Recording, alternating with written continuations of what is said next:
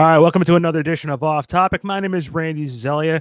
Thank you for uh, giving us a little bit of your time each and every single week here on the Back Sports Page Radio Network. And we're taking a little bit of a different tour. I always say with Off Topic, um, this is a show where I can always bring on people not only just talk about the world of sports but the world of entertainment and music and movies.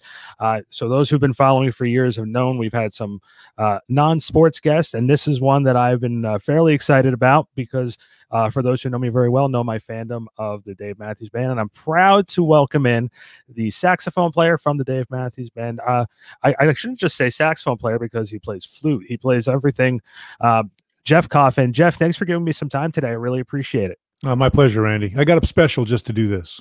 Oh, I appreciate that. Every, every, I appreciate. Well, it's only eleven o'clock to, in Nashville. Oh, okay. I was about to say, well, uh, you guys do have rock star hours, right? So yeah, and okay. It's funny, I've, I've been getting up so early during during these last seven months. You know, it like basically between seven and eight every day, and and uh, getting out and taking walks, and you know, it's it's actually been really good, man. I haven't I haven't had this kind of sort of open time you know, or availability of time since the early '90s. And uh, really, um, but I've been, but I've been getting up early. You know, I've been, I've been getting up early and getting a lot of stuff done, and you know, being really active and and uh, you know, creating a lot of stuff during the days and teaching and different things and and uh, so it's it's been good. It's been good. But today, I actually I did sleep in, which was very nice. well, it, it, just in that opening thing that you just said, there's so many different things I can dissect and ask questions of. And the first thing is, you, you know, you said right there, you know, being able to sleep a little late and your, your schedule sort of deviated a little bit. Hmm. Can you explain the type of schedule you would have for sleeping just from being on the road all the time compared to now, obviously having all this time at home? What, what's that? What's yeah. that like? Well, you, you know, on, on, on the road, I always I always tell people that that your most important commodity is sleep you know and and uh you know there there are some there are some days where we're in three cities in one day. And uh um, so it's you know it's it's it's a it can be a challenge. You know we'll we'll wake up play a gig you know um um and then you know like head somewhere else and you know do like like wake up, fly to a gig, do the gig, and then after the gig, fly somewhere else. You know, so there there are days where we're literally in, in three places in one day, and and your body, you know, it's taxing on the body. It's it's hard. I mean, as as high a level as we tour at, and and we do, it's a very high level. Um, you know, make no mistake about it, man. It is it is a grind, and uh, um, you know, it's it's very different than you know being in a van driving down the road of course but nonetheless it's you know it's like you do sports it's kind of like you know on, on, the level of of being an athlete. We're doing three hour shows a night you know five nights a week and uh, we're doing this for weeks at a time and uh, um, so you know the unfamiliarity of of different places and you know you see friends you want to hang out you're up late and you know you're trying to kind of get your groove every day in a different place so uh, so sleep on the road is a commodity, and and um, you know I'll take a nap whenever I can. yeah. Try to you know kind of you know cool my body out, you know, and and uh, um, but staying healthy is really important, and, and sleep is a big part of that. And um, so I mean I don't really drink anymore. I, I went vegetarian about a year and a few months, almost a year and a half ago now, and uh, dropped about 20 or 25 pounds. So, so it's good, man. I'm feeling good. Feeling good. Okay. And and the other part of what you were just saying is too is you being an educator. Now, a lot of people might wonder how can you be touring and recording and doing all these right. different things, but also be uh, teaching. Uh, obviously, we're going to dive back into your early days for, uh, in, a, in, a, little bit. But can you explain how the opportunity to become teaching out? In, I believe it's Vanderbilt, correct? Yeah, that's right. I've been there for six years. Yeah, yeah. So, so how did how did that come about? Well, I've been teaching for a long time. Uh, my undergraduate's in music education from the University of North Texas, and uh, and I've and I've always loved teaching. Um, it's always been part of what I've done. For most musicians, quite honestly, um, you know, well over ninety percent of us probably teach in some sort, form, or fashion. And so I've since I uh, I don't know maybe like the late '90s, I guess I was out starting to do uh, workshops and clinics in uh, colleges, some high schools, um, every now and again a junior high, but but mostly mostly colleges and some high schools.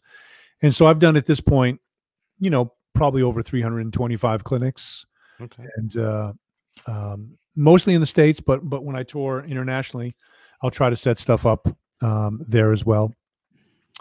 Um, I don't, you know, I just love it when when there's a friend of mine who's who's the head of jazz studies at Vanderbilt at the Blair School of Music, named Ryan Middagh, and so when he came on board, um, he started hiring people as adjunct, and uh, he asked me if I was interested in in, in teaching improvisation, and so I said absolutely, and and you know when I first when I first joined my first year there, we were with Dave Matthews. We were about to take a six week European tour.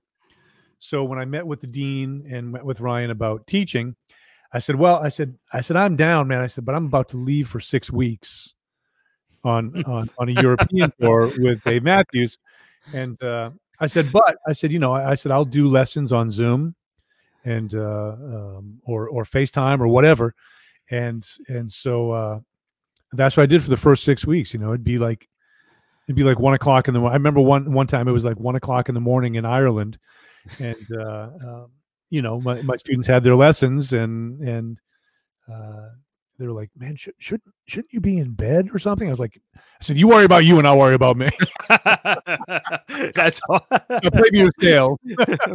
no, it's great, man. My you know my students are are, are cool about it. Uh, they're great people, and and um, you know I'm I'm friends with all my students, and, and we laugh a lot in our lessons. It's it's it's serious. I hold their feet to the fire, but a lot of them aren't music majors. You know, they're like econ, or they're studying to be a doctor, or you know, uh, childhood development, or whatever.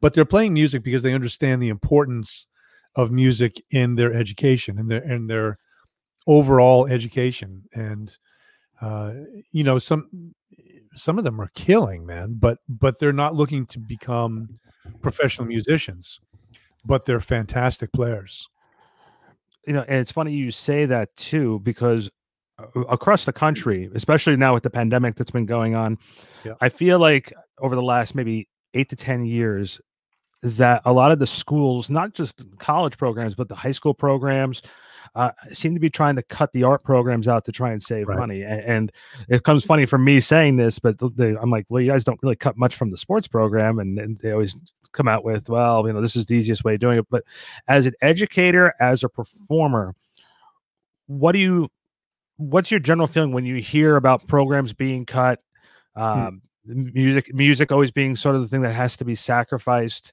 What what's usually your response when you hear about those types of situations? Well it's it's disappointing you know certainly it, it it upsets me um um i mean if i'm being honest it, it actually makes me a little angry you know it's it's music is such an important part of what we do as human beings. Music is is an integral part of our everyday. And uh you know whether it's concerts or music that's behind um, your favorite TV show or movie, or you know, I was thinking about your theme song when when the countdown was happening, you know, and and how music is is woven into every fabric of what we do, you know, and and one of the reasons that that's, that exists is because of these music programs. Now, eh, beyond that, one of the things that that one of the many things that music helps with is to um, is to problem solve you know and so you've got these young students you've got a group of students sometimes hundreds of people you know you can have uh, wind ensembles or orchestras that are that are 100 people or a marching band. You can have a 200 person marching band at a large school for example. Um, and there's problem solving there's teamwork um, there's there's hive mentality that has to happen. And uh, and, and you have to learn to work together. You have to um, build and and work on relationships. Um, ma- there's a lot of mathematics in music the way that we subdivide things. Um, um, there's working together with with rhythmic cadences and articulation uh, blending. We have to be be able to become better listeners which these days dear god man what what what a beautiful thing to aspire to. I mean nobody's listening. And uh, so so music helps us become better listeners. Um, it has been shown that that um, that other areas excel, areas like math and science excel um, when people are studying music also. So there's a, a different kind of discipline we have to practice. It's not something that is uh, you you cannot get better if you're not practicing. Um, so there's a there's a self discipline with that also, and uh, in in in the holistic approach to education, music is an integral part of that. You know, the friendships that people develop, the relationships that people develop, these are relationships that that go on and on and on throughout your life, and uh, um, and short of having a bad director, I've never had anybody say, "Man, I I never liked playing music." You know, I've had people say, "Man, I had a really lousy director that I didn't like that kind of took the love out of playing for me." But they had the love, you know. And I've had many people say, "Man, I, you know, I've still got my sax in the closet or my flute or my trumpet or whatever." I say, "This is what you do. You go home tonight, you get it, you put it on the table, and you open the case." Right? Because that's the hardest part of going back to it is actually getting it out of the closet. It's not sitting going like, "Oh, here's my horn. I don't want to play this. It's like, oh, there it is. I'm going to play a few notes. And it brings you, man, it brings you back to, to, you know, to when you were a kid. It brings me back to, to when I was a kid, certainly every time I play. And uh, so I, I think that there's a, there's a lot of benefit to it. And, it's upsetting because I, I, I'm not sure that the people making the decisions to cut the programs understand what they're doing, quite honestly, you know, and, and yes, it's important. Sports is important, of course. Um, but in the grand scheme of things, I believe that sports is probably less important in the overall education than music is. You know, Mm. people are going to get outside and exercise. They're going to put, you know, I mean, it's like you hear about these kids when they were growing up. My dad included. My dad played hockey till he was 75 years old, you know, and, uh, but you hear about they're going to like put together pickup games on the ice if there's ice. You know, they're going to go outside and, and play frisbee or, or, or play football or baseball or whatever. You know, they're going to play pickup games. It's going to happen, you know, but it's more more challenging to put together like a community orchestra or a community band. Those things will happen sometimes too, but most of these things happen from people playing in band together in school. Yeah, and definitely too. And I remember having a conversation with um my old high school who were was very intent on wanting to cut the music program to build on the sports program. And I remember this is a small, small high school, and I remember making the comment. I said, "Do you know how many people graduated here with music scholarship, art scholarships, and drama scholarships compared to how many Division One athletes the school's produced?" And they said, well, "We've only had we've only had two Division One athletes at that point." I said, "Yeah, you had about twenty five kids, thirty kids a year getting these types of scholarships." I think you sh- I think that's the way you should be leaning. And yeah, and they- and I got and I got that look like, oh, you know, he's got a point. I'm just like, yeah, you have to really look at it like that. But they Right. are not. They don't look at it that way. They're looking at Well, it as Here, here's another example for you. There's a community music school in Nashville called the W.O. Smith Community Music School, and it's a jewel in Nashville. It's a nonprofit. About 700 kids a week go through there. Of course, right now they're virtual. Um, the director is a is a great friend of mine. He's been there almost 25 years. Named Jonah Rabinowitz. And when he's interviewed, like people say, "Well, you know, we hear that kids do better in math and science and and blah blah blah blah blah," you know, through music. He says, "Well, he says, you know, all that is true." He says, and and I'm no scientist or researcher. He says, but I can tell you this. He said that the W.O. Smith School, the community music school, um, a hundred percent of our students graduate high school. A hundred percent. You know, and he he said in the entire time I've been here, I think that he said there have only been two students who haven't gone on to higher education. So this is one of the things that music does. This is one of the yeah, inspirations with music and community and fellowship, friendship, direction. I mean, a lot of these the the the prerequisite for that school is that you qualify for school lunch. So over seventy percent of the students in Metro Nashville qualify for student lunch, or for free lunch rather, and uh, um, so they're just getting a fraction of these kids, only seven hundred, only seven hundred kids a week, but they come through this, and and and the students pay fifty cents for a lesson. And uh, so for fifteen dollars, you can sponsor a student's music lessons for an entire year. Wow. WOSmith.org. WOSmith.org is the uh, is the website. It's a phenomenal place. and they have a hundred percent graduation rate. Uh, you know, like some somewhere in the high 90s of those kids going on to, to to higher education also. And there have been students that have gone on to become professional musicians, uh, but they become upstanding members of the community. They become doctors and lawyers and teachers and and all you know all these other things. Man, it's incredible. It's incredible. and and the, that that graduation rate going on to higher education is, is that's mind-boggling to me. It's That's mind-boggling. Absolutely. Yeah, Yeah, it's it's way higher than average. Way higher. Yeah, that's to me is crazy. Um, I, I- wanted to take a step back for you because you grew up in the New England area. Yes, um, sir. I, I'm very, I'm sort of familiar with it. Uh, my brother was went to college out in New Hampshire to Keene Keene State College. Yeah, uh, gra- Keene. Yep. And so he graduated. Uh, he graduated there. He got accepted for vocal, horn playing, and percussion. So, Oh wow. Um, Okay. so he, my, uh, I, I, um, no one is a bigger fan of my brother than than I am. Uh, you know, he, uh, he opened the music academy out here in New Jersey. Um, Fantastic. s- so you know, he is very big with as far as giving back, and it's for all ages. He has everyone from the age of five years old all the way up to in their forties. Wow. what's the name of the, the school? The Modern Music Academy. Beautiful. Beautiful. Yeah, it is. It is the, the job he does is he, he hires a great set of teachers in there. Um, so not only is he helping kids educate um, as far as music is concerned, but he's also giving young professionals the opportunity to still teach, which is Oh, even great. even better. And Well, man, connect us sometime. Maybe sometime I can get up there and do a workshop with his students.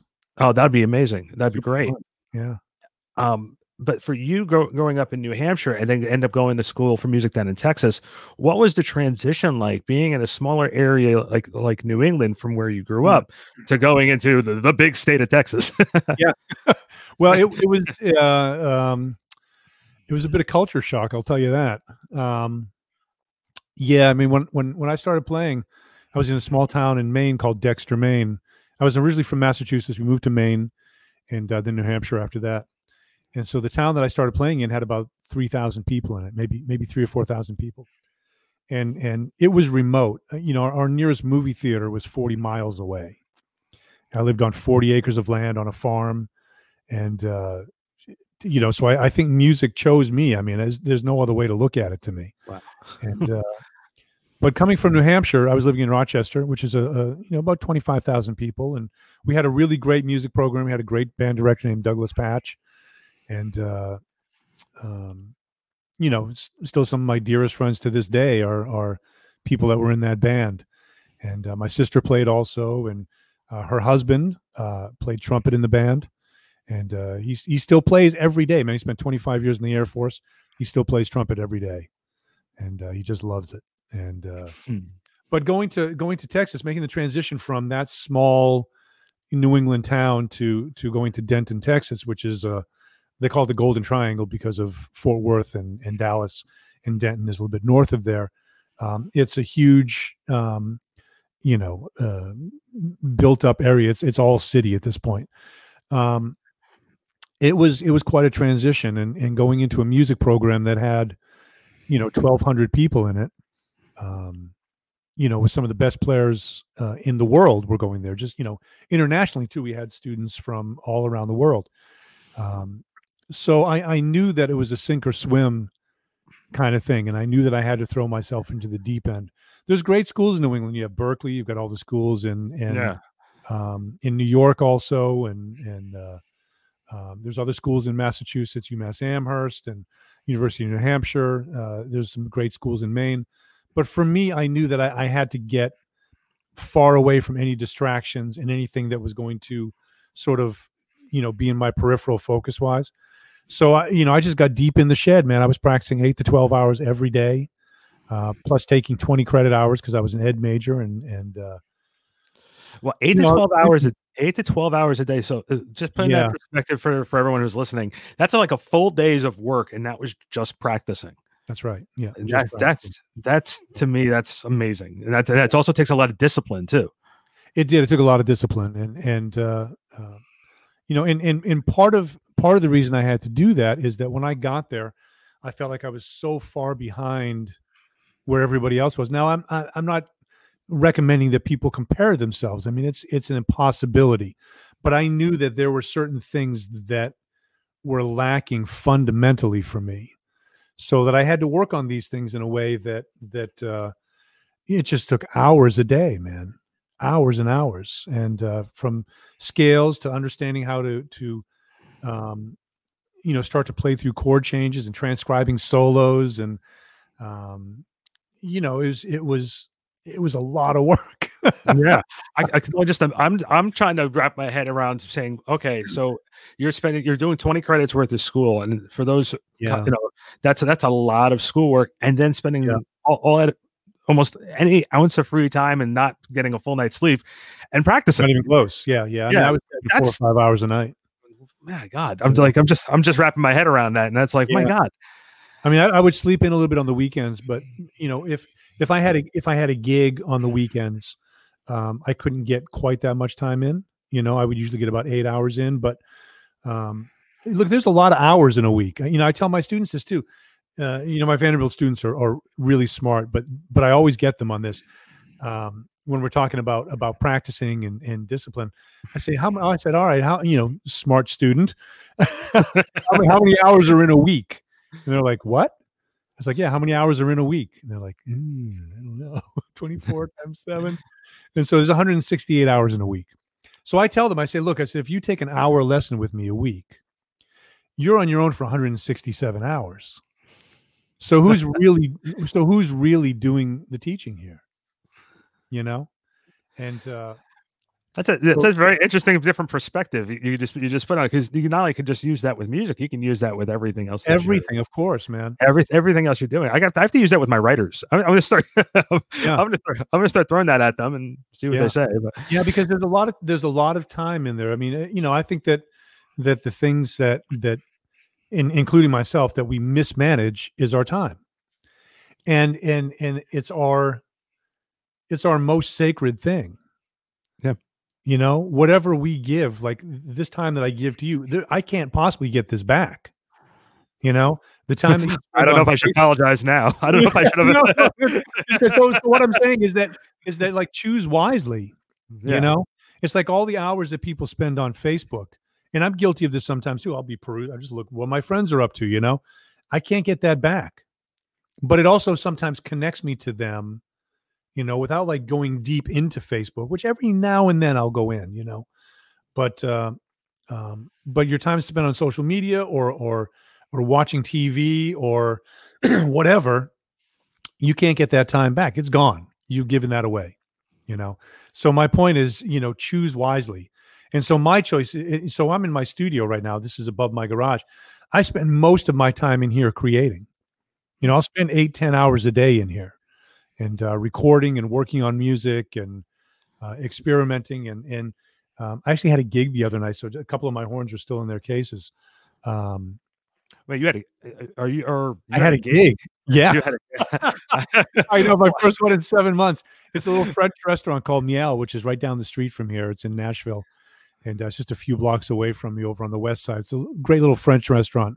M uh, M E I L M M I E L rather. It's the French word for honey, and uh, and so they have a little barn that's that's next to the restaurant that they do you know things like wine tasting and different you know different chefs will come in and and um, you know do different foods and such.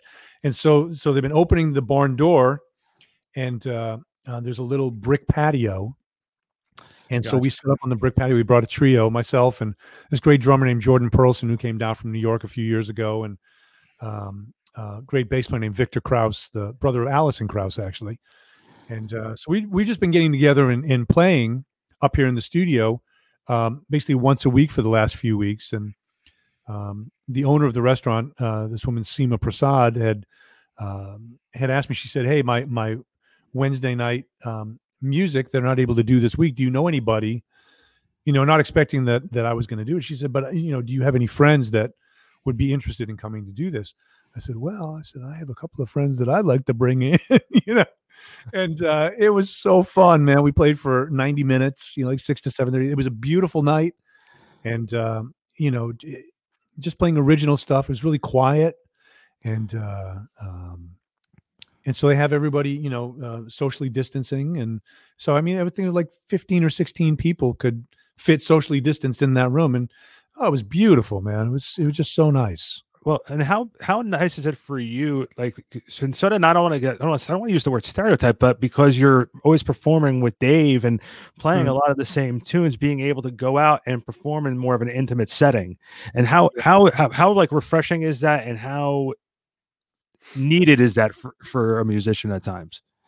Yeah, well, for me, um, I've always done a lot of stuff outside of the band, and it was the same with the Flecktones. I've I've had my own groups for years. I've got 17 solo records out. I've got three more, three or four more in the can right now that uh, are going to be released soon. I've got my own record label called Ear Up Records.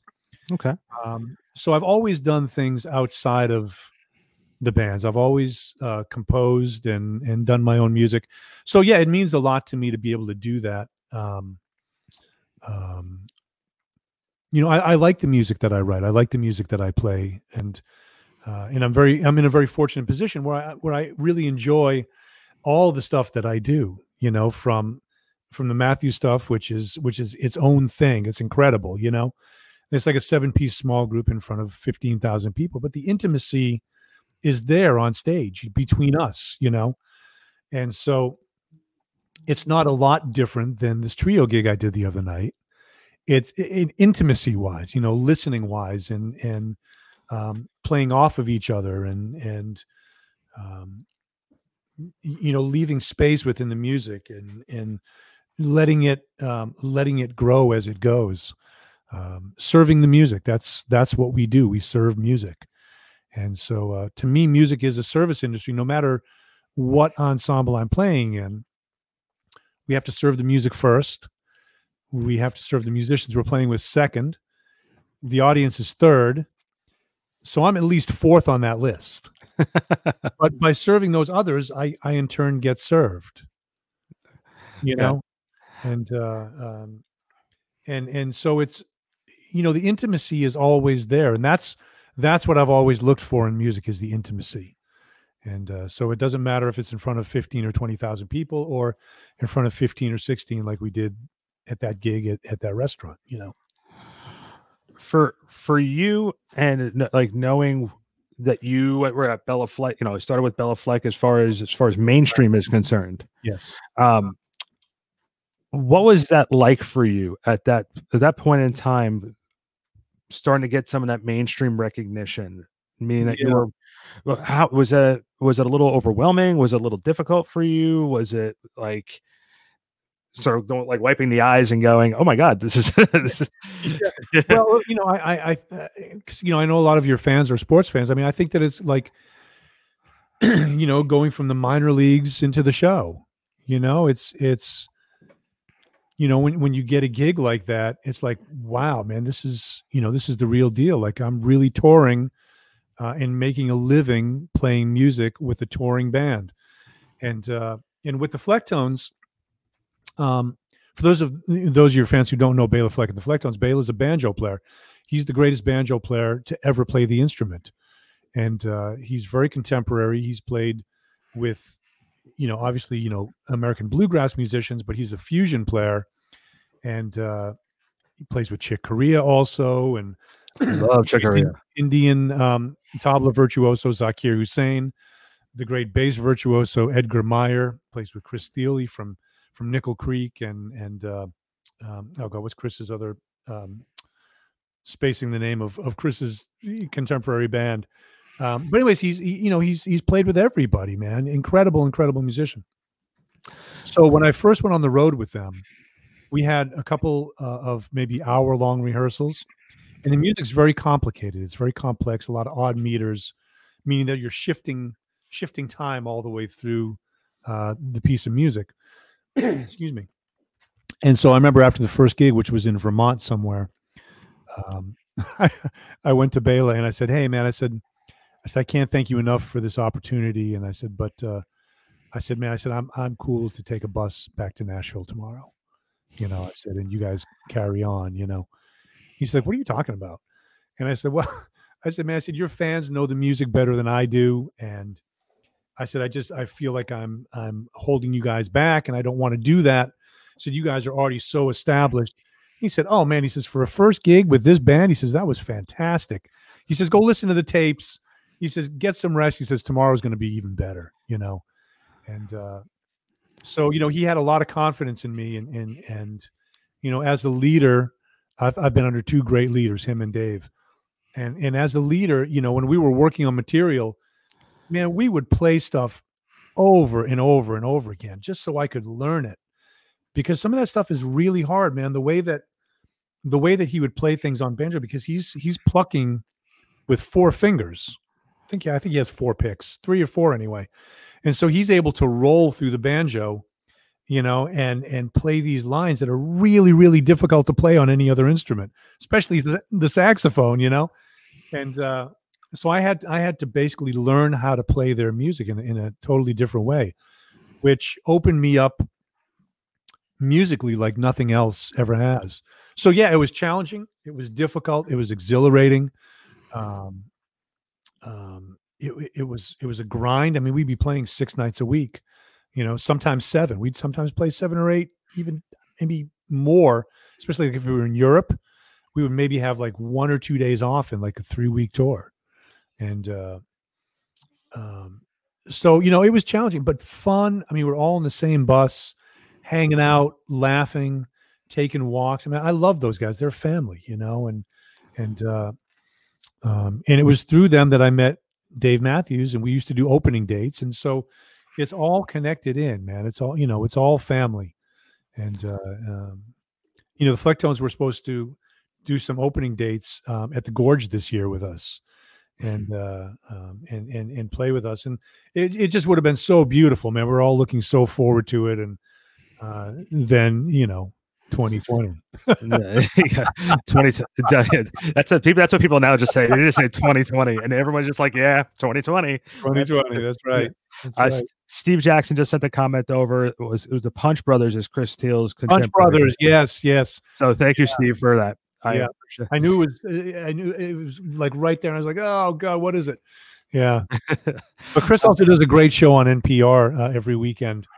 Um, he took over for Garrison Keillor uh, and changed the name of it, but he's got a wonderful show full of music and guests, and oh, it's awesome. Do, do you ever playing out in public have any nerves? Is there is sometimes, like, yeah, sometimes. Not not super often, um, but uh, but sometimes, um, you know, used to be like if I had a former teacher coming out to a to a show or something, or um, you know something along those lines. Um, you know, it's it's like you're kind of catapulted back into you know when you didn't know what you were doing and, and i think you know look here's the thing man a, a lot of us musicians have imposter syndrome you know that we're going to be found out that we have no idea what we're doing and uh and, and and that fear is still there sometimes i mean i'm, I'm very very prepared for things I'm anal about my preparation for stuff. Even this gig the other night, man, I had.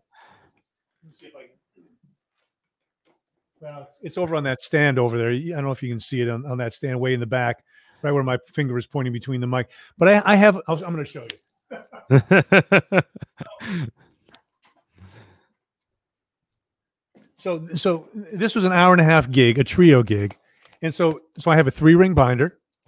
I have all the tunes numbered right? And I have everything printed out in in this program called Sibelius, which is super readable. It's all in my key. I had pr- I had charts for everybody else. You know, I mean, I, I I brought a little amp. I have pedals that I use. I brought my tenor, soprano, flute, bass, clarinet, um, uh, clarinet. Um, you know, I mean, I, I had to bring all this, so I had to be really. I, I'm really organized. I actually wrote a book because I've also led my own groups. I've written, I've written a number of music books. Uh, people can check them out at jeffcoffin.com. Um, but this book is it's called the Road Book: How to Navigate the Road, uh, a musician's guide to to navigating the road uh, before you even leave the driveway. And, uh, right. and so it has all these different things in there that um, that I've had to do over the years. And basically, what I did one night is is, is I woke up and and I just thought, I mean, I'm just going to write down all the stuff that I have to do and it was like two pages long. You know, just be- before I leave the driveway. So this book has like 40 things, 40 baskets of things I call them that um, that are their own rabbit hole that you have to do before you leave the driveway.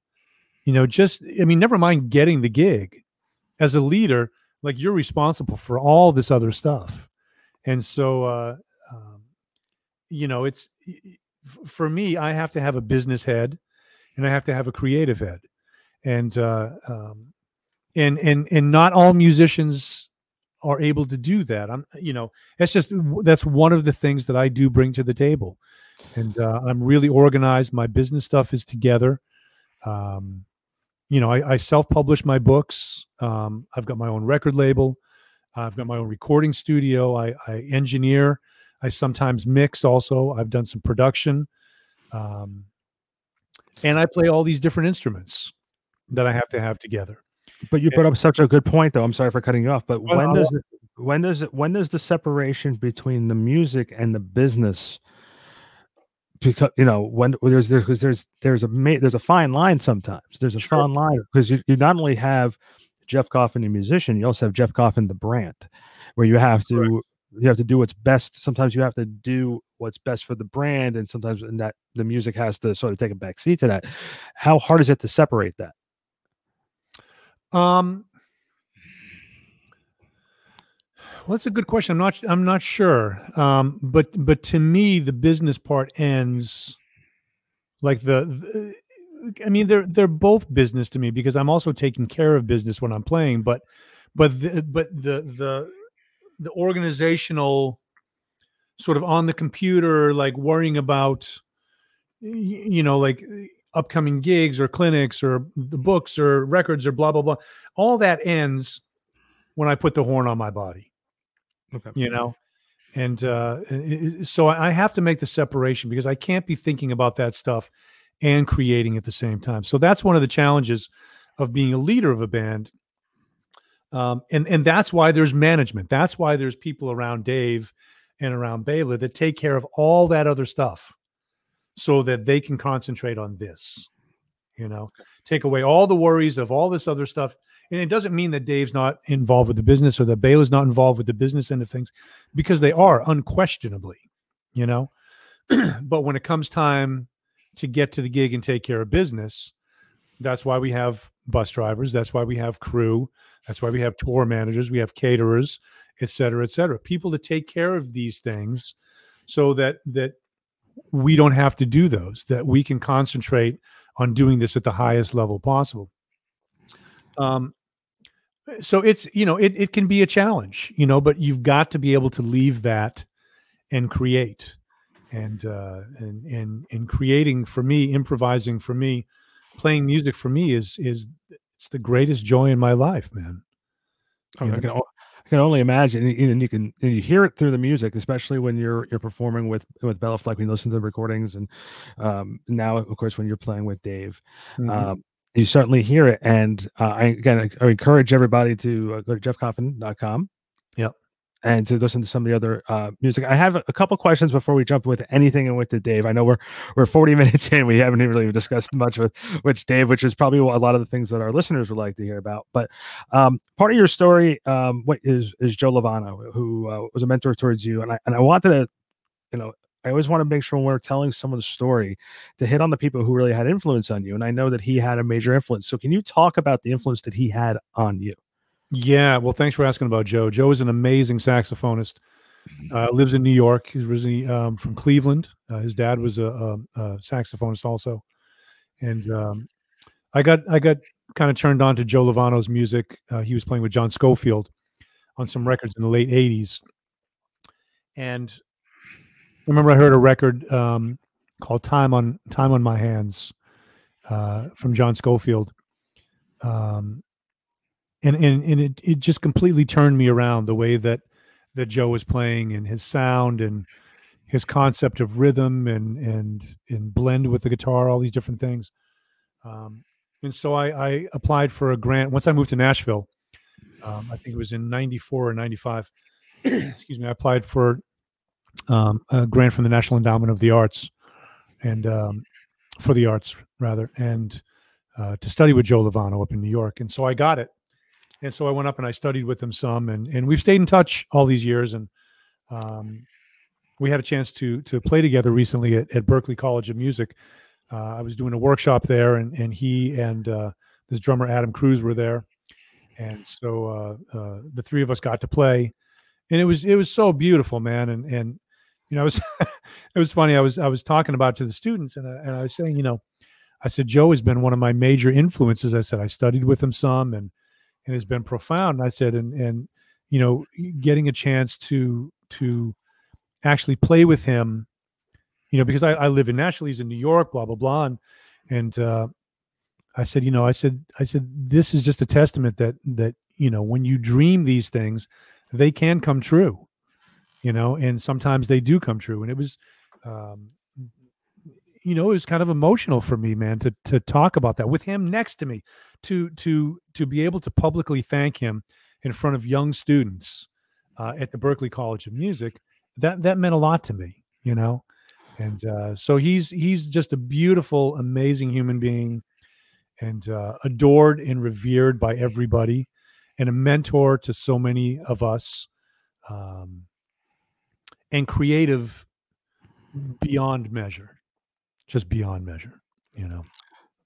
And I wanted to make sure I brought him up because, like it's, Yeah. I've heard, I've passed in the past when I've heard you talk about him. I know you're very passionate about it, so Yeah. want to make sure Oh, got great. that.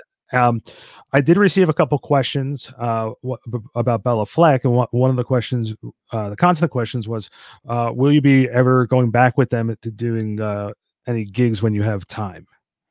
Well, you know, I did a gig last year with them in in Colorado at Red Rocks. It was a big celebration of Bela and his and his music.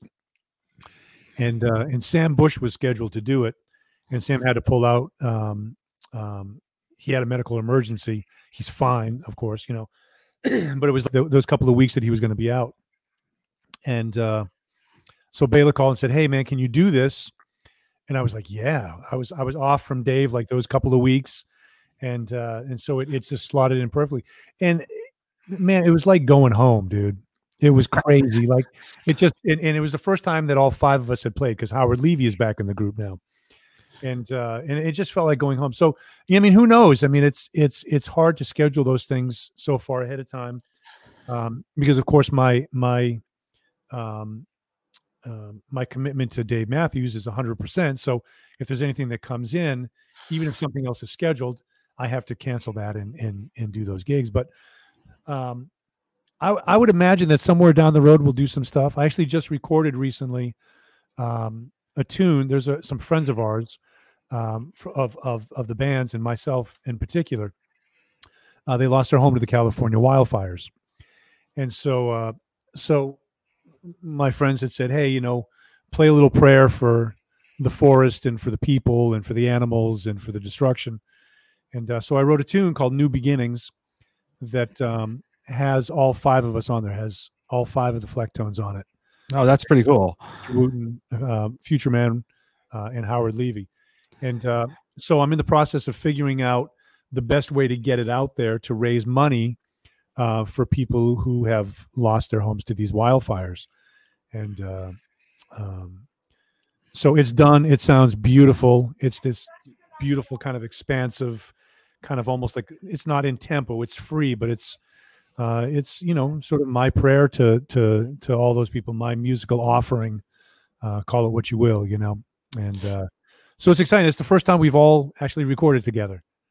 Yeah. That's that's really cool, and it actually drives me to another question now because we have technology is amazing. Like like you said, you're you're able to record record it you record at home, and now Mhm. you have so many platforms to share music. Back in the day, you went to you, uh, you know you heard a song on the radio, you go to the store, you buy the CD, you buy the record, Yeah. buy the tape, uh, eight tracks, whichever how far back you want to go, and now you have all these different social media platforms. You have all these different platforms.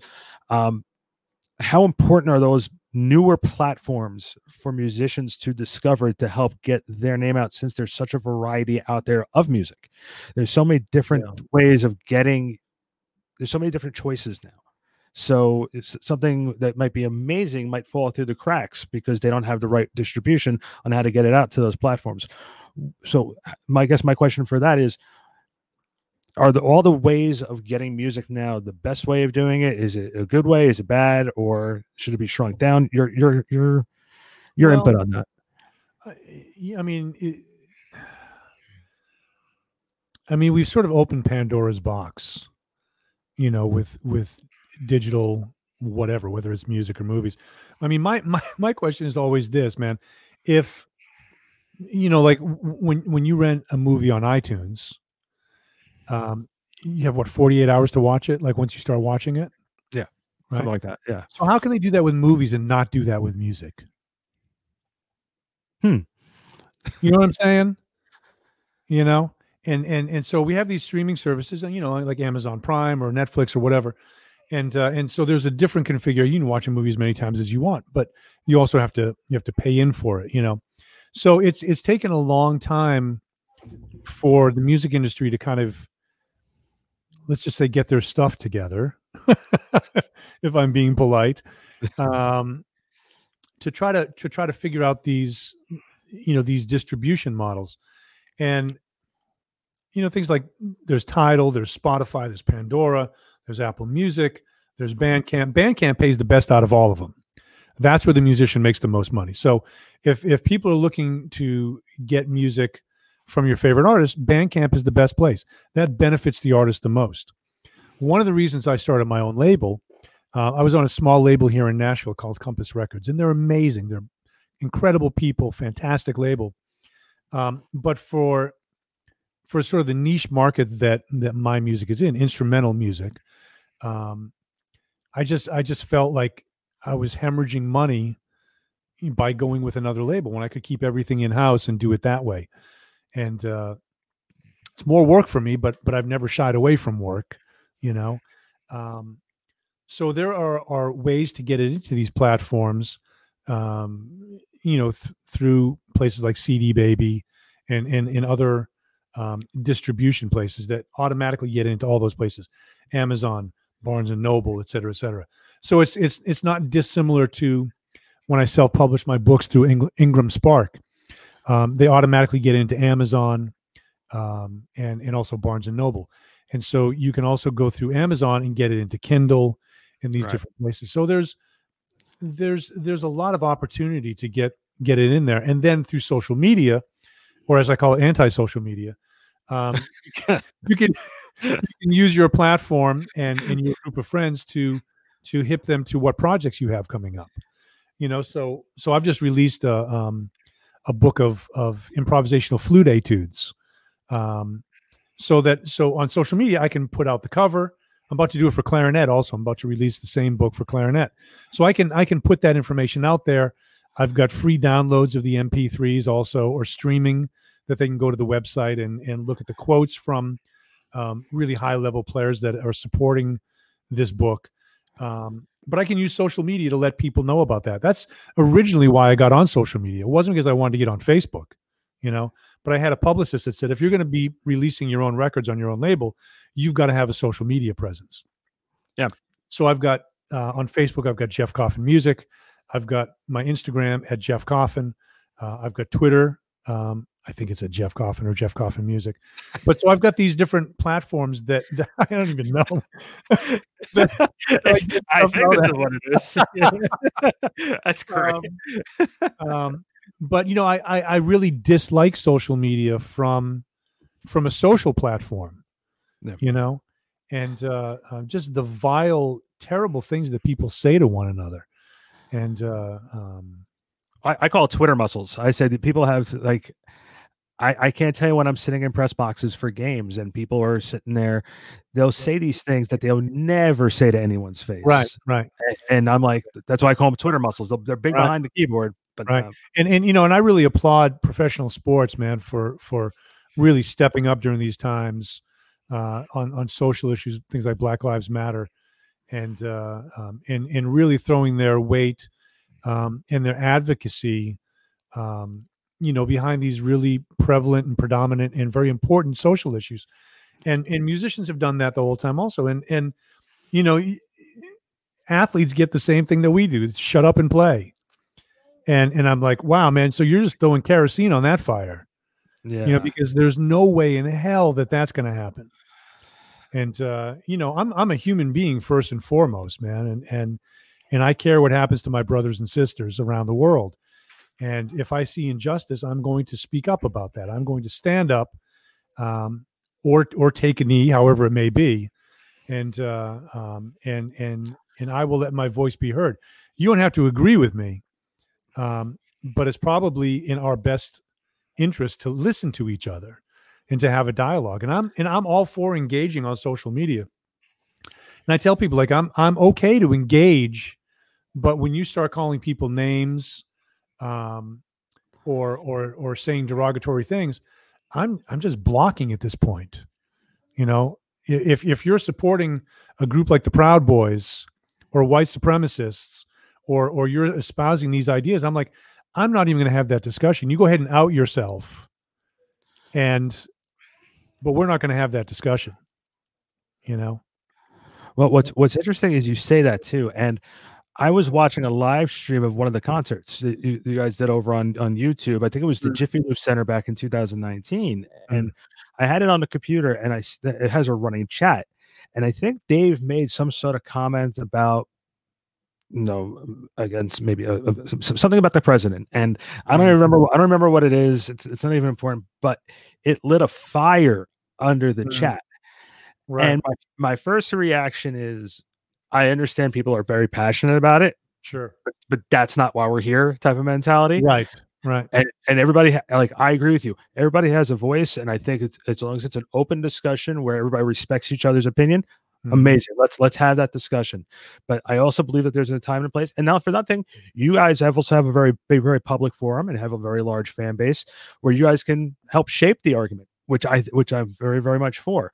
Um, and Dave Dave made the comment, and I I didn't realize until then on how much of a chord it strikes with people. And I think to, yeah, to me that's the amazing part.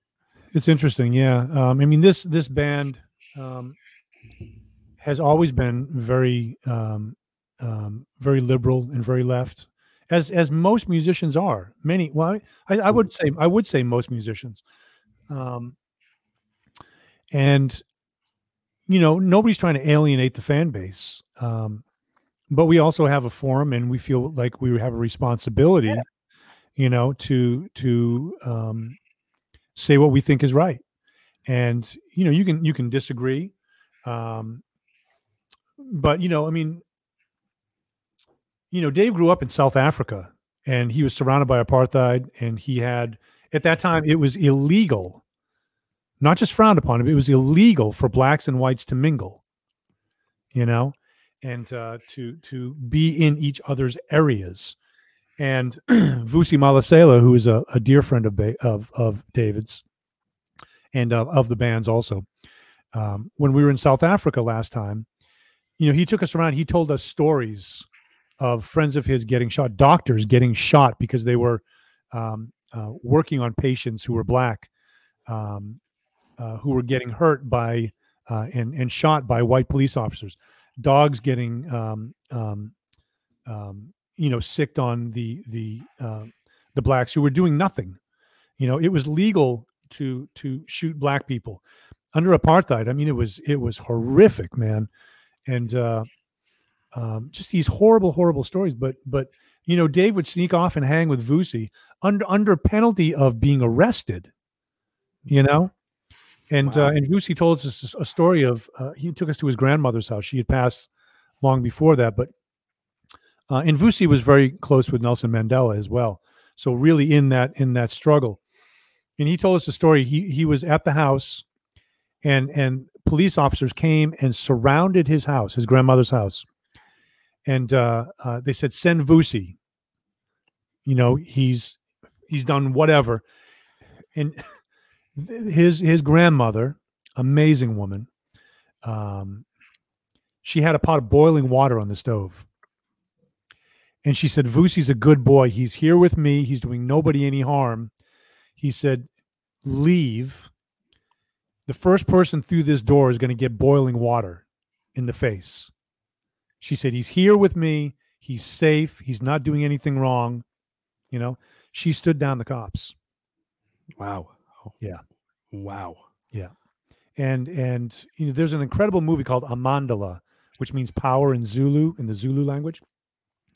That's all about apartheid, you know, and, and you were restricted to travel Uh, you restricted to where you could live. I mean, it was horrific, absolutely horrific. And uh, um, so when we went, we we toured those areas with Vusi. Actually, my wife and I had gone down about a week early, and we went to um, Johannesburg. And Vusi took us on a tour of Johannesburg and Mamelodi and the different areas, you know, where Nelson Mandela grew up and et cetera, et cetera. And uh, it was very powerful, man. It was very, very powerful. And uh, um, uh, Soweto, they called it, you know, the like the slang for Soweto is so where to, like where are they going to put us now? You know, that was a very impoverished area. Um, um, Trevor Noah grew up in South Africa, grew up in Johannesburg, in the, in the outlying areas, and his book is fascinating, man. You know, like his book is incredible. Um, you know, growing up in that area, and, and and that he was able to make it out of that area, and and and you know, go to you know worldwide stardom and accolade, never forgetting his roots. But these are some of the reasons that that we're for you know we're on the side of the people who are being persecuted you know we're on the side of of of people who are having this injustice done to them. And and you know make no mistake about it man you know minorities in this country have not been treated well neither have women you know and there's there are some really great movies that that people can watch. 13th is a great one which is the the um um the amendment the 13th amendment abolishes slavery with the exception how many people know the 13th amendment with the exception of if you've been duly committed, uh, duly convicted of a crime. Slavery is abolished with the exception of if you've been duly convicted of a crime in the United States or its territories. So what that's saying is okay, it's illegal if you're free, but it's le- slavery is still legal to this day. Slavery is still legal if you've been duly convicted of a crime. So when the 13th Amendment passed, there were a lot of laws that went into play in the United States that blacks were getting erected, uh, arrested for standing on the corner, for loitering, you know, for doing whatever, so that they could be put back in prison and put onto these chain gangs and made to work, you know, because this country was built on the back of slave labor. You know, I mean, make no mistake about it. And th- we're still seeing this go on to this day, the incarceration rate of African Americans uh, is is hugely disproportional. That they make up 13% of our population, and the percentage of of uh, African Americans who are seeing jail time is hugely disproportionate. You know, and uh, so so this still going on. People don't want to see it, but it's there. You know, and that's a great movie to watch. And and you know, there are people fighting the good fight. We're going to keep fighting that fight, man. We're going to keep fighting for people who, um, who, who who don't have a voice. We're going to continue to listen. And that's one of the things too. Is you, one of the things is the hardest thing. Sometimes the hardest thing to do is actually have the conversation and listening. Course, and and one of the, one of the, I think I have a very young staff that works for me and works. Or I should rephrase it. I work work with me. And after the uh, George Floyd situation, I got everybody together on a Zoom call because I have everybody across the country, mm. and and I let everybody. We did a recording that's out on YouTube with our staff having a group conversation about it. But I also gave everybody the opportunity off the recording to say how they feel about it. Mm. And I have I have African American staff members, and I have white Americans, uh, white white staff members, and I have um, a, a couple of Arab writers who who too felt racism because of of, their ethnicity. So having that opportunity to let everybody have their voice was so powerful because everyone had different emotions about it. And I think that's that's such a big first step is being able to have the strength to talk about it and being able i think being able to talk about it and being able to listen to how everybody feels about it is a way for all of us to grow because we're yeah. communicating and i think that's one of the biggest problems with our country today is our lack of communication with each other and i think if we do that it's a big first step to solving a lot of the problems. Yeah, lack of listening. You know, there's there because I deal with listening a lot with my students, and of course, being a musician, we have to we have to be great listeners. And there's there's a, a, really beautiful clue in in the word listen um, on on how to become a better listener. And uh, I'm actually gonna I'm gonna show you what it is. Um, and I would say the other thing also is is that you know there's there's a saying that I really love, and it says, um, "Speak without offending, listen without defending. Speak without offending, listen without defending." Hmm. And uh, um, and and that's a really great way to approach things because in the you know we saw with the first debate debate dear god it was it was an, an aberration you know just interrupting all the time and you can't have a dialogue that way No, you know, definitely. and, and news stations are a lot like that too. It's just it's terrible. Okay so we have the word listen right? So what happens if we rearrange these letters? It becomes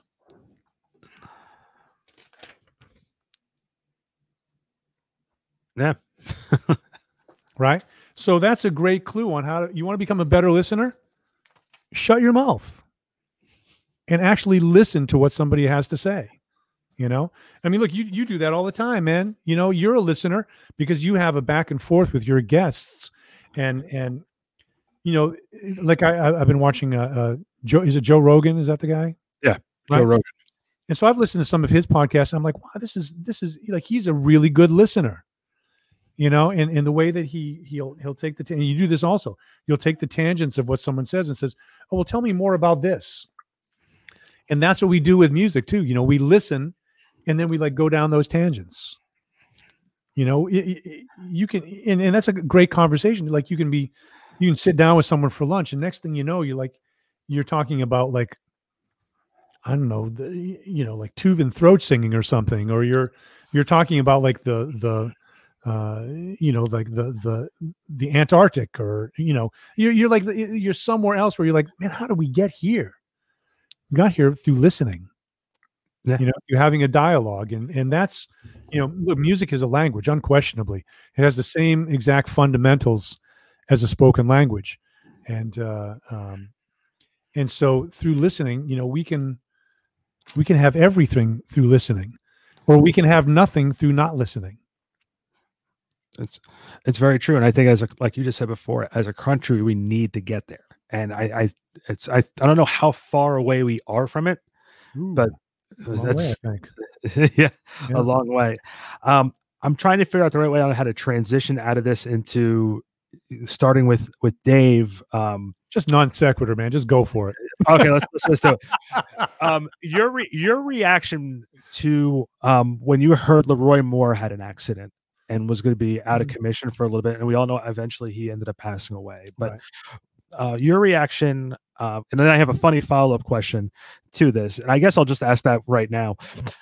One, what was it like getting the call and, and going to perform with them, and then also having to be on stage with thousands and thousands of people, and you have a music stand in front of you. A stand light, right? Um, and a three ring binder, by the way. I had my three ring binder and plastic sheets. So not much has changed, you know. There it is. Um, with, with all songs lined up in order.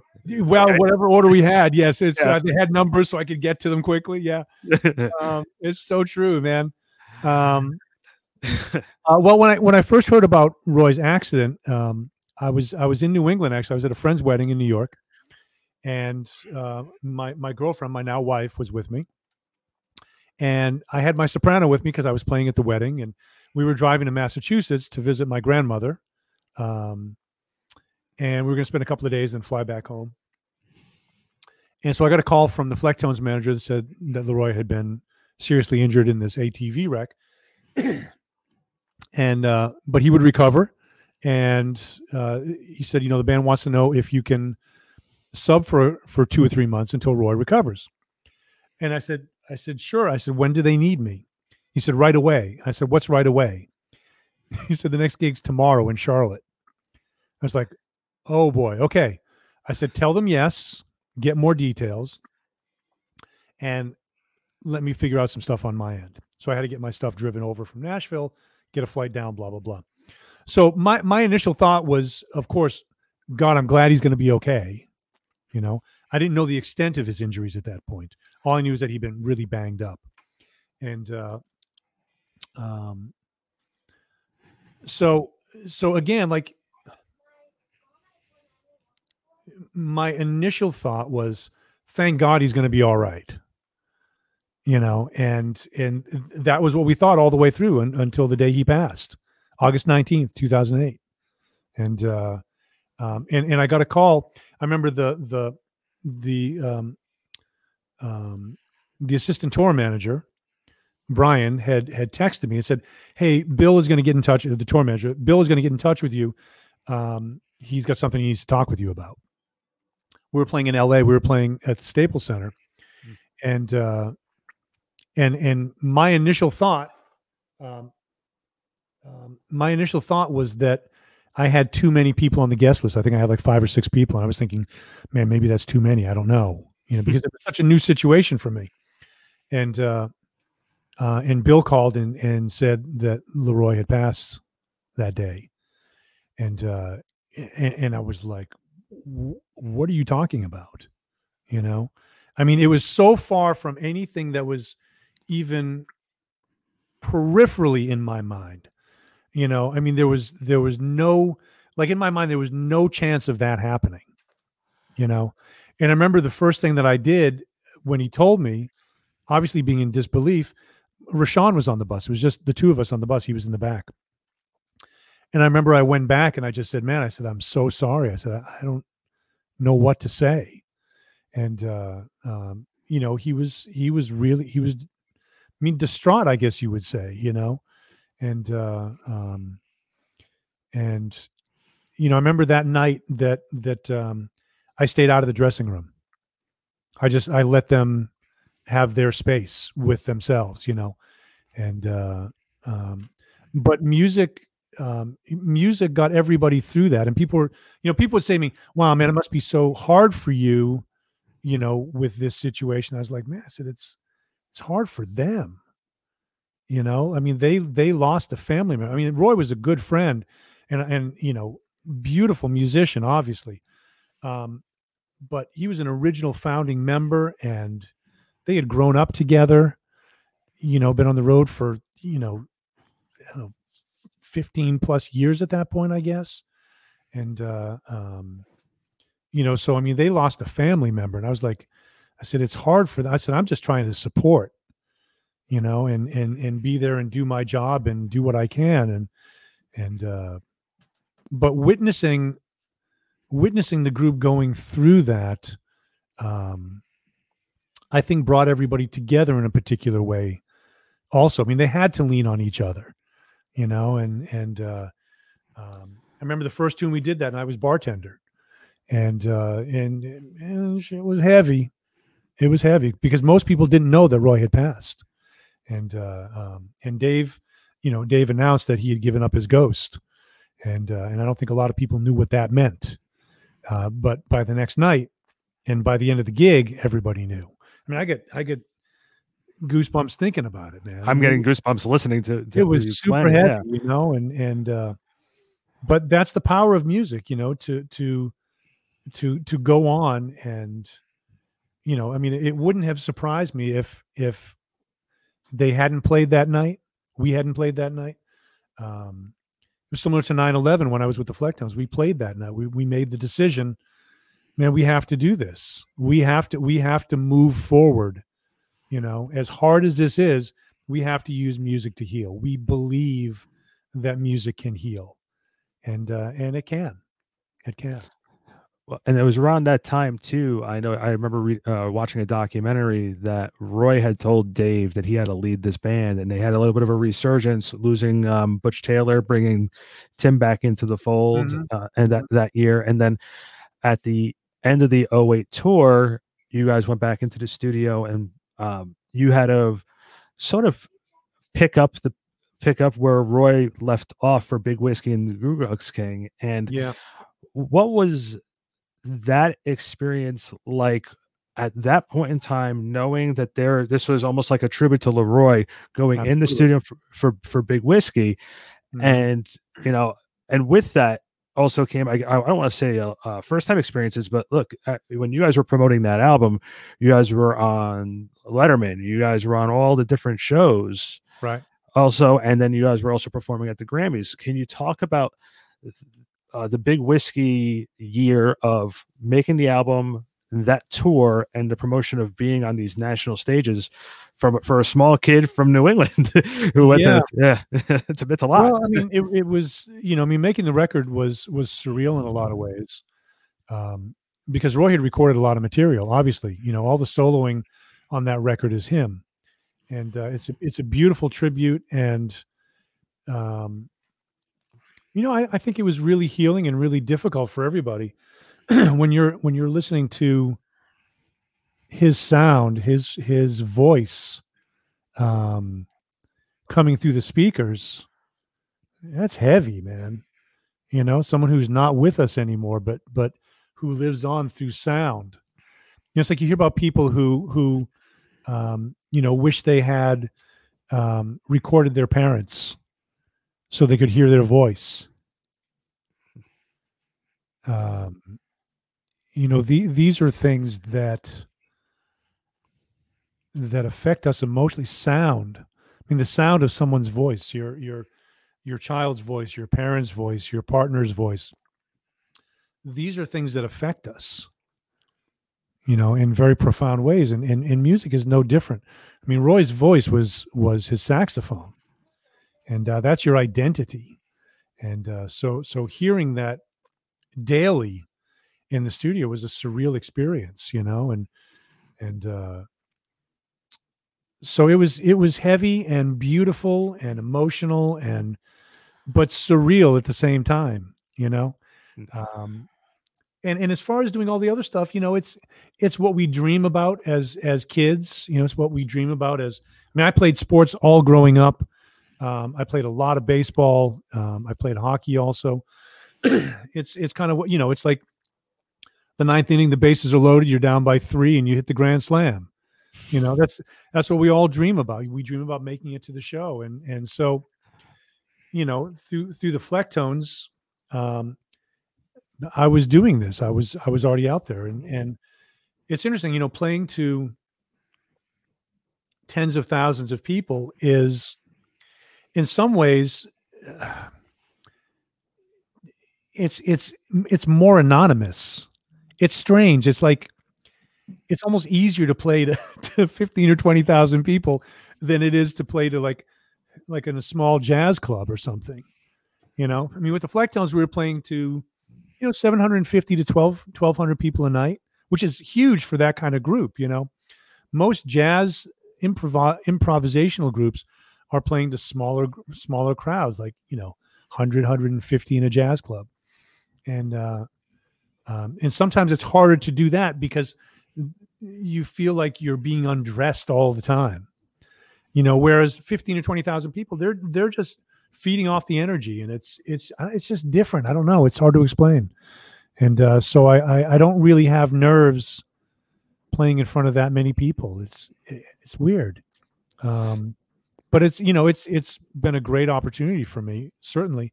Um, i'm grateful every day for for for the gig and for the people that I get to work with and and make music with. And um you know I feel like I'm I'm an I think that we're all ambassadors of music and that that what we do represents what we do and who we are. And uh um you know and and you know Dave is a very very kind human being. He's uh he's he's a beautiful beautiful human. And uh and and as a leader i couldn't ask for a better leader than i've had with with Bela and dave. So uh um i'm very grateful for for both of those people and for their influence as well you know? Um, I, I I I have to also ask with with the same tone of the studio after Big Whiskey came uh, away from the away from the world and come tomorrow mhm. what um any fun memories or stories you can tell us about the studio uh, making of those two albums as well as you know at that point um you know you had already been with the band for I think four years, three years uh, when for Away from the World, and of course in 2018, um, Come Tomorrow came. Um, what was the full transition as far as being a member of the band? Like no more, no more as a guest, you know, filling in for Leroy. You are the guy. Right. Any, so you're how much creative input did you have on those on those albums as far as the horn the horn parts and just your time of sort of now being a, a member of the band yeah well you know i, I think that that um you know when you change a voice uh it it it changes the sound you know and so um creatively i'm there for whatever they need me to do you know for whatever the music is calling for and and uh um you know so our rashawn's and my role within the ensemble is to be a horn section you know and and uh um to solo every now and then. Uh so so i think that that the sound of the band has changed also you know from going to a single voice of the saxophone to um to more of a horn section kind of thing. And uh, uh there's still a lot of soloing and and um you know there's a lot of uh, a, a lot of that single voice still going on. But i think the shape of the music has changed slightly. Um i definitely think the band has grown a lot also um, over the last number of years. You know, people are, are really practicing and working on their craft, and uh, I don't, I don't, I, I, I would say that nobody takes it for granted. I, I will, I will definitely say that, and uh, um, so I, I just, I just see the band and hear the band escalating all the time, and it's so exciting, man, that the band is is still growing after all this time. After next year is thirty years. Yeah, that's that's a, a, a amazing, and also the the conversation. Obviously, um, I don't want to say disappointment because I know it's an honor to be in the conversation about the Hall of Fame, but th- you guys set the record for most votes for the fan vote for the Rock and Roll Hall of Fame. Right. Th- that's an honor right now. Nobody else has but the Dave Matthews. It's, it's pretty amazing. Man, our fans are unbelievable. yeah, um, Absolutely unbelievable. The best fans in the world. And and I guess that's perfect transition to some of the fan questions that we, we did receive. One of them was about Bela Fleck. Um, one uh, Tomiko from the Ants Marching website asked, uh, Dave and Carter are recording in Charlottesville. Want to know um, if you're in contact with them as far as the recording is concerned. If this is even true that they're still rec- if they're recording and still putting things together. This was a question that was brought from the fans, so I figured I'd bring it up to you. I, I don't know where they heard that. Okay, yeah. Sometimes fiction is more interesting than reality in Of some course, yeah, of course, yeah. Yeah, Yeah. So, um, Egg Sweet uh, asks, "We've heard that Rashawn is a musical director of the band. What does Rashawn actually do as a music director, and does he dictate all the horn parts you play?" Um, no, he doesn't dictate all the horn parts. Um, Rashawn is an encyclopedia, man. Um, he knows all the parts, all the words. He's got a photographic memory for music. I mean, it's it's astonishing, man.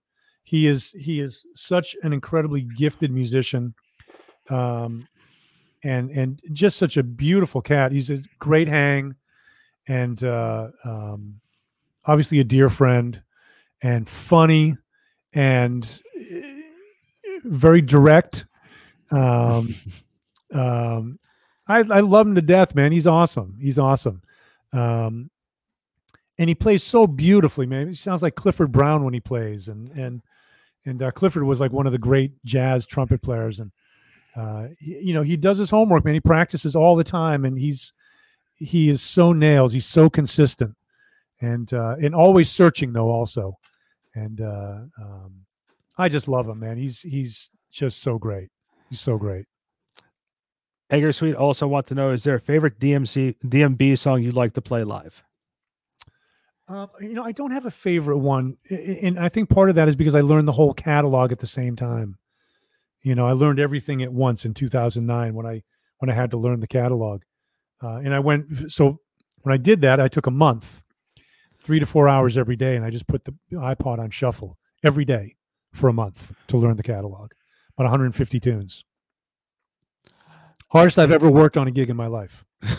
well, I, I I ask with that too. Um, like you said, it, it evolves. It- you know, e- each the, the music evolves. You know, um, you guys made the transition from having a keyboard from having a violin. So a lot of the violin parts are now moved around the band to different areas. Correct. So so having to like I'm going to use um, I'll use Billies for example. So Trippin' Billies used to Mhm. have a violin solo right in the middle, and now it's your that's your section of a solo Mhm. How did th- those decision makings of who's getting what line is going you know who's taking this part who's doing this? Now in ants instead of it being a big violin thing it's a it goes around in a circle with everybody improvising a little bit. Right. how did those decisions come about? Who makes those those types of moves? Well, we rehearse a lot. You know, we we have a little area backstage that we hear, we rehearse probably seventy percent of the time, and you know when when when Buddy came into the fold, Buddy is awesome. I love him. He's he's such a great. i was i was going to ask about him next but Yeah. Um, um, but uh, you know, we just make decisions based on what we think is best for the music. I mean, that's it's really as simple as that. You know, how can we rearrange this in a way, and uh, um, and make it fresh for us also. you you know i've read many interviews with the departure of boyd that the the band has involved and there's times where buddy's you know buddy's energy brings a different feel to the band Mm. can you can you talk about what so because there's some people just don't understand what that means that energy that feel can you explain what that energy and feel is Mm, I'm I'm not sure. Well, I mean, Buddy is just joy. I mean, when you know, to to, to me, when he plays, it's- it's just joy, and that's what it feels like on stage to me. Um, it just feels like the band is full of joy. I mean, I can't I can't really explain it any better than that. It's in, Yeah. in a word, it's just joy. Yeah. I think what you just said before too uh, where you said like everyone's so appreciative and just very honored to be up there you can see it when sometimes like i remember um watching one live stream video i think it was maybe bayou and you're just watching him jump up and down and you, they turn over to seeing you and rashawn you guys are playing but you guys are also smiling at the same time because, Yeah, yeah because, Yeah. and and and that's partly what it is they see you guys having fun it's gonna yeah, we're having a ball, man. There's no question about it, and uh, we can't wait to get back in 2021. And you know, knock on wood, man. Everything will be everything will be moving smoothly by then. We'll see. We'll see. Nobody knows, man, but we'll see. That's the Uh, hope. That's the hope. a- another question about live performances was more about the set list. How are the set lists developed? Um, and does Dave ask anyone's opinion on what should Every be night he asks everybody's opinion. Yeah, yeah. He puts them together um, based on what we've played there in the past. So it's it's very conscientious, very conscientious. Yeah, can't please everybody all the time, of course. You know, I'm sure. Oh, yeah. you- yeah, I'm sure you've seen the boards. uh, yeah.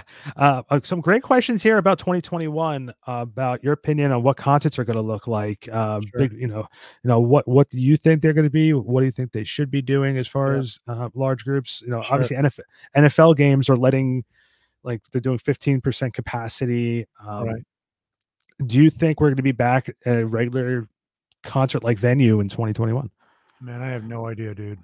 I hope so. But I have no idea. You know, I mean, we you know we, we can't get a straight answer, um, you know, from the top down on this thing. And uh, again, without going down that rabbit hole, I mean, you've got you've got people in top positions of power that are ripping off their masks after having the having the virus. So, you know, we're still losing almost a thousand people a day. yeah. You know, So yeah, we're just. I think that's sort of like the last thing in everybody's mind is making sure we can go to concerts. I think still people's safety is the is the key. But we had we had so we had so many questions about concerts and you know concerts and entertainment fields. I just think Yeah. that you know, Yeah, um, let's take care of our people first, and then worry about the other stuff later.